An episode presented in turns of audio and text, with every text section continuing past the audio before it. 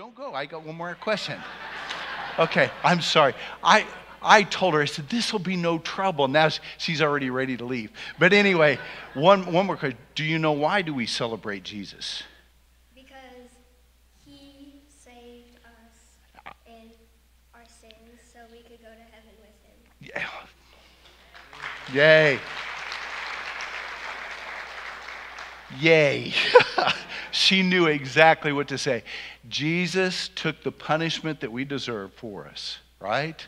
And, and so Riley, we, we had Riley a lot of prayers in her a year ago, so I'm glad that she could be up on your stage. Doesn't her hair look lovely? Right? High five. We love you, Riley. All right. Go. Thank you. That wasn't so painful, was it? All right. All right.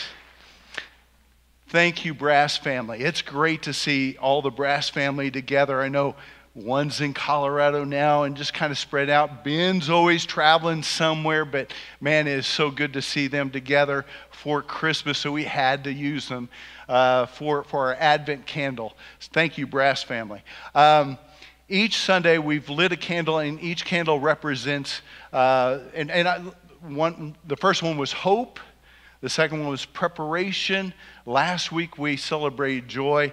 And tonight I, I want to focus on love. And, and, that's the, the last candle that was lit. Matter of fact, uh, the world definitely defines love in different ways. I, I, do believe that if, if we sat down, we could, we could come up and agree on some of the definitions uh, together. But I, I went to Webster's, and let me share with you just a few of the words selected words that they use to define love. One is affection. And with that, oh, we understand, you know, February 14th is coming up. You know, Valentine's Day, affection's a part of that, right? Attraction is, is one of the definitions.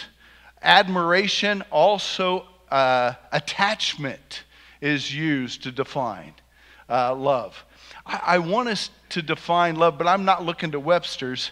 I'm actually going to use the scripture uh, to, to define love for us this evening. Uh, in part, I, I got to say, there's nine different categories for love in Webster's. Number four gets to, to me the closest as to what Scripture says. It begins with unselfish, loyal, benevolent. And then in that, in that same context in number four, it says God. It says God.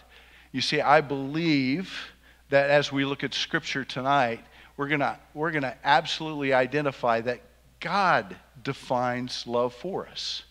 And, and we're going to look at that. Here, let me read for you a passage from 1 John. A number of, of verses throughout Scripture uh, identifies God's love for us. But, but here in, in 1 John chapter 4, verses 7 through 12, uh, John comes along, as he does in his gospel, several places. But here in 1 John chapter 4, uh, verses 7 through 14, I want to read for you uh, that passage uh, where, where it identifies love. It begins by calling us to love. It says, Beloved, let us love one another, for love is from God. And whoever loves has been born of God and knows God. Anyone who does not love does not know God because God is love. In this, the love of God was made manifest among us, that God sent his only Son into the world so that we might live through him. In this, uh, in this is love, not that we have loved God, but that he loved us and sent his Son to be the propitiation for our sins. Beloved, if God so loved us, we also ought to love one another. No one has ever seen God. If we love one another, God abides in us and his love is perfected in us. Real quick, I, I, don't want to spend a whole lot of time tonight. That takes away from the celebration. We don't want to listen to, to Ronnie all night long. But, but here, I, I want us to focus in on the definition of love that, that I believe is within the context of the scripture, as I said. Here's the definition. First of all, love comes from God. God defines love. Matter of fact, in, that's what it says in verse 7. In verse 8, it says, God is love. John, John is one who, who absolutely identifies the characteristics of God. We know God to be all powerful, all knowing, uh, and, and ever present. Uh, that's, that's how we hear God defined uh, many times. But in like John chapter 1, we, we hear from John that God is light. He reveals. He reveals.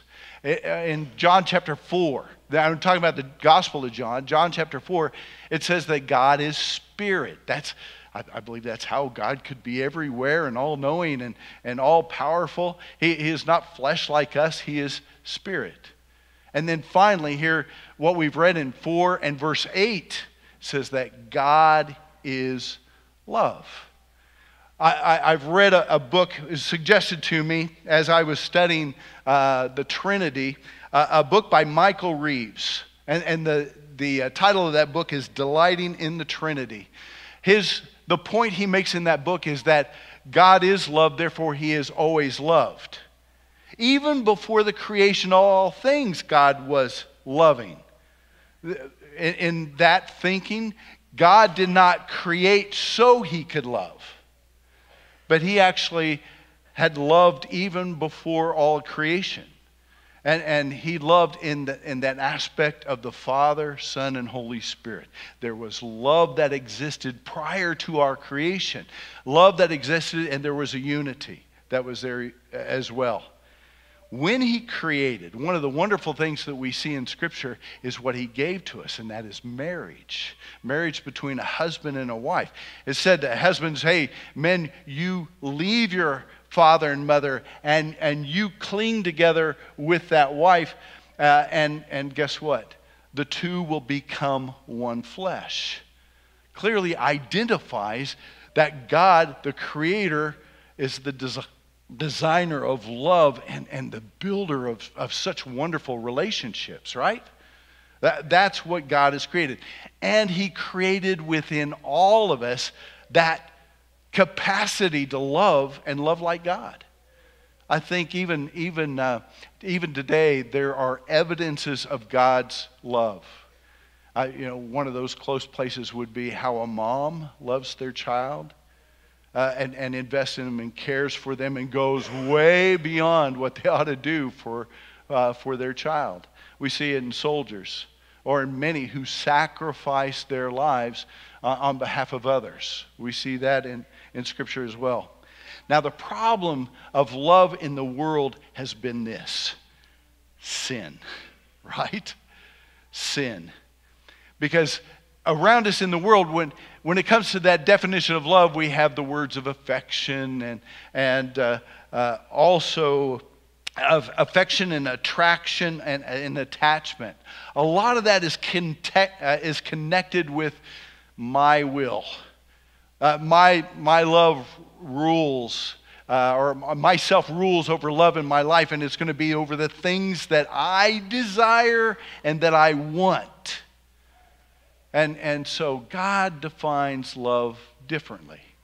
He absolutely defines love so much differently. It is a problem uh, when, when we look at ourselves because it, more, more of the, the world loves from the, uh, from, from the perspective of within. It's all directed to me. It's all directed to me. And that causes difficulty. God defines love. Again, that's the point. And how did he define love? He defined love by sending his love into this world. He sent his love into this world. Uh, his, his love is not, I, I, mentioned that, that his love is defined in, within the scriptures, and it's not based upon that, oh, God is love and that's it. That there's substantive uh, actions of God that proved his love. Even in the Old Testament, we see it, right? We see God's love uh, brought out in the Old Testament. And, and I go to the, the point that, that I, I love to make concerning the flood. Well, God loved in the flood? Well, actually, the flood also reveals his absolute holiness. In a world that was so wicked and sinful, absolutely ignoring God, that, yeah, God brought down his judgment on all his creation. And yet, through his grace, through his love, which is evidenced by his patience and his mercy, he saved a family eh, through that flood in order to, to rebuild humanity and, and, and bring about uh, humanity uh, once again in this world. So, through his judgment, he destroyed everything. And then through Noah and his family, he recreated. And, and I believe that's an evidence of his love. The greatest evidence is through his promise. He makes a number of promises I could go into details about. But imagine this the promise that he makes is, I'm never going to do that again. I'm never, gonna, I'm never going to destroy the world again by flood. How many times over do you think the world, uh, God ever thought about, it's time to destroy? Because something didn't change. In that promise, God's holiness didn't change. Our sinfulness didn't change. We continue in this world. Have you noticed? the, the broken, and sinful world around us, and even in looking out and around, we also have to identify man, right here, the sinfulness that's been prevalent in my life. The things that, that before Jesus came that I deserved God's holy wrath upon me. How many times would God have destroyed the world over and over and over again, and he would have been righteous in doing it. Absolutely because we deserve it. We deserve it because of our sinfulness.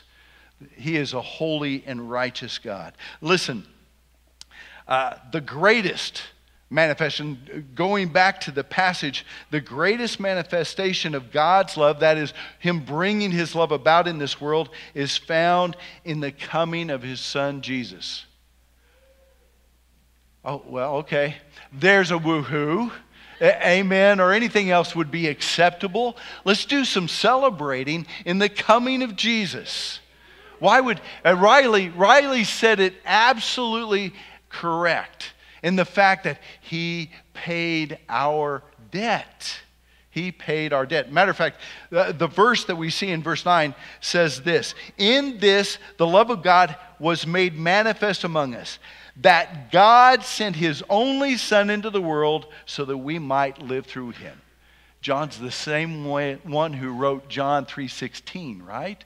For God so loved the world that he sent his only son that whoever believes in him will not perish but have everlasting life.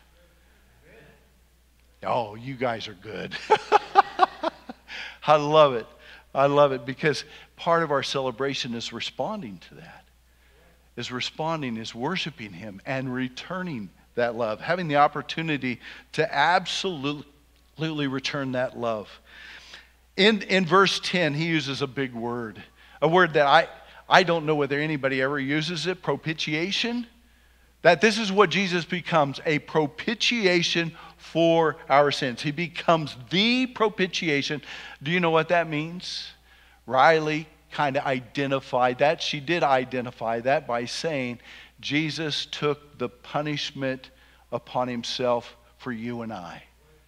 When he died upon the cross, he appeased the holy wrath of God that's actually directed upon you. He directed it upon himself, upon those who place their belief, their trust in Jesus Christ. Woohoo. it, that is absolutely worth celebrating. That's absolutely, not only worth celebrating, it's worth being transformed according to that love of God. Are you with me on that? It changes my life when I come to realize that God sent His love into this world and, and I'm a recipient of that as I receive Christ as my Savior. The third point, the, the first, the third part of this definition involves you and I. God's love then is perfected within us. It could be perfected within us as we have the opportunity to love others. Right? That wonderful, absolutely awesome love of God he says, through this forgiveness of Jesus, then can be working within you and I. Matter of fact, the way John puts it, it needs to be working within you and I. He says right from the get go in that, that verse 7 Hey, beloved, love one another. In verse 11, he says, Beloved, if God so loved us, we also ought to love one another. Makes sense, right? If He's loved us so greatly, then He wants us to share that love. And the one and another isn't just because you receive Jesus. Oh, I'll love you then. There's, there's a whole um, humanity around us. Some of those do not know. Hey, there's two kinds of people there's those who believe in Jesus and have received Jesus, and those who are yet to believe in Jesus. Right? There are people who need to hear about Jesus, and they need to have that opportunity as well to receive Jesus Christ as their Savior and to realize that God, yes, God loves you so much that He sent His Son into this world. It is, here, here's the identifying marks uh, of God's love it, it is through sacrifice. He sent His Son to us. Well, what kind of love should our love look like? To what extent? Sacrifice. It, sacrifice. Even, it, it really ought to be this that, that we ought to find those actions that, that are, are for the benefit of uh, others. How can I step up? How can I live uh, uh for those around me? You see, the world, the, the love around the world that is so tainted that it's more of an inward love. I, what I feel, what I want, what I desire, that's where love comes from. But with God, it is an outward looking love. It's, it's, it's one that looks out and is loving the community, even those who don't love you. And that might even be hateful towards you. Uh, what did Jesus do? Matter of fact, in, in verse 10, excuse me, verse 9, no, it is verse 10. In this love, not that we have loved God, but He first loved us. He loved us, and we were considered in our sinfulness His enemy. We were considered His enemy. And yet, He loved us so much, He sent His Son to die for us. Oh, I want to live for Him. I want to live for Him. Do you want to live for Him? Every day is an opportunity to worship and to live and to be honoring of the God who sent his son to, to die on our behalf. Let me go back to the Advent candles before we wrap up. In each one, I, I just use this, this represents hope. That hope is in Jesus. That hope is a hope that we have in Jesus Christ. The, the candle about preparation, we, we focused upon John the Baptist, who had the wonderful opportunity to announce hey, the kingdom of God is at hand. And, and here comes the Savior, Jesus. And, and, and so he prepared, but it's also that idea that he's coming again that preparation continues. And the preparation of what Jesus did for us is part of changing our hearts and rearranging our lives so that we will live and be the, the very people who reflect God, who loves, that, that, that reflection ought to be happening within us. Also, joy. Joy the point we made when it came to joy is no matter the circumstances that we face in every day, through sicknesses and difficulties, through hardships, even, even rough places in relationships, that joy never goes away. That promise is, is for what is to come. God has laid out a promise, and we get that joy all the time. And then today, love. Love how God has defined love. It is absolutely how He's given to us uh, through, through that sacrifice uh, and, and given us such a love that we are able to return that love, to love Him, and as He calls us to, to love others in that same kind of love. This white candle is, is the connecting of all those four words. And this candle is representing Jesus. Jesus. Eric's going to finish up that part, and, and we're going to do this. The rest of this service is we're going to do this together. And, and the first part right now, we're going to enter into a, a time of communion.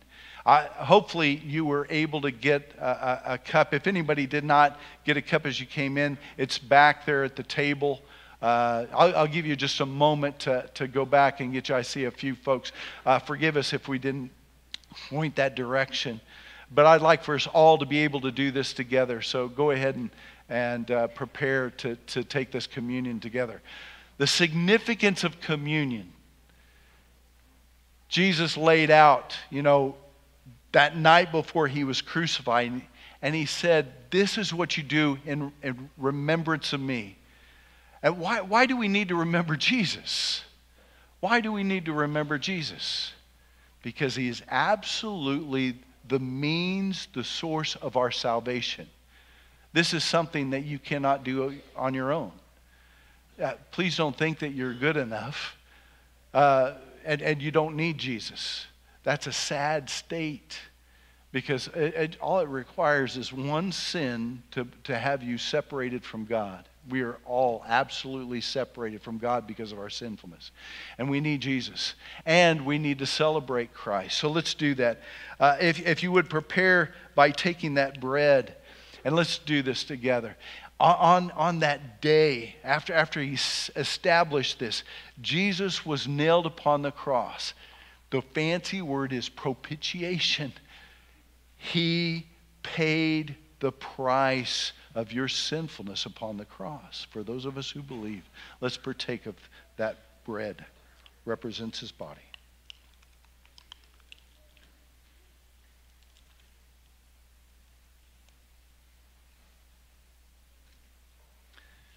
And then together, let's partake of this cup. This juice represents the blood of Jesus that cleanses us from all unrighteousness. We are only righteous because he lived that righteous life, and he is my representative, he is your representative before God. You are righteous because of Jesus. Let's partake.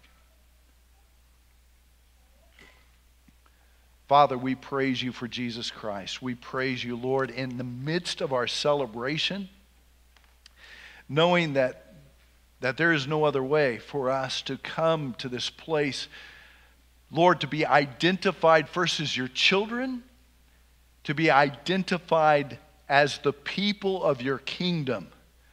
We praise you, Father, that you are the revealer of love. You're the one who's defined it and brought it before us, Lord, and even enabled us to return to, to the very character, the very content within our own lives to be able to love through Jesus, through your Spirit, Lord, working upon us. Help us to grow. Help us to be strengthened, Lord, to, to continue to pursue and to love as you have loved. Lord, we praise you because you have loved us so well. And we praise you for Jesus. It's in his name we pray. Amen.